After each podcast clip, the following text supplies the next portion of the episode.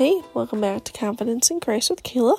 We are continuing our mini series in First John, and we are in chapter 5, verse 3. This is love for God, to keep his commands, and his commands are not burdensome.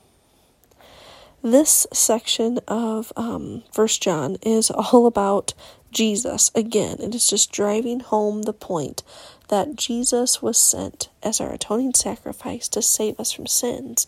And it's reminding us and telling us now um, this is love for God. So, this is how we show our love for God, and it is to keep His commands. Now, a lot of people will look at the commandments or just the commands that God gives us throughout the Bible and be like, what a buzzkill. Look at all these rules I have to follow.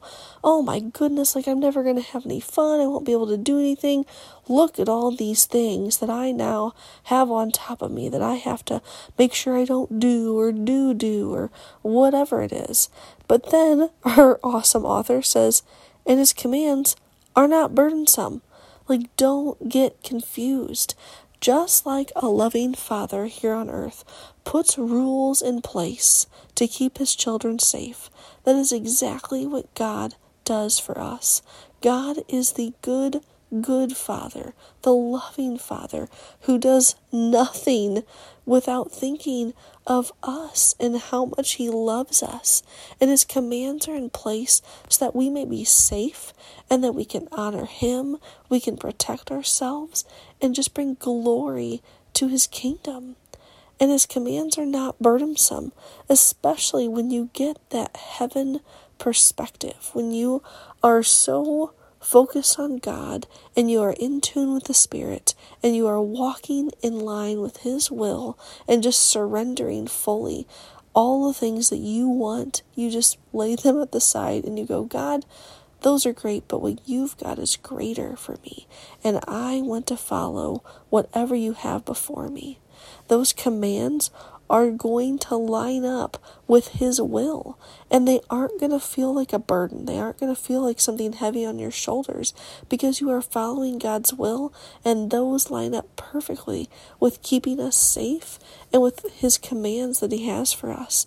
So, when we walk in His will and we walk hand in hand with Him through life and we follow His commands and we are doing His will, we are showing God love is by keeping his commands. So it all flows together, and it's such a beautiful symphony um, that God has created for us through life. So I hope this gives you confidence knowing that um, when you follow hard after Jesus and we align with him, that we can love him so completely by keeping his commands and not having them feel so burdensome and heavy on our on our on our shoulders that we have that ability within us thanks to the grace and mercy of God. So keep following hard after Him. Go after His will and align it with yours.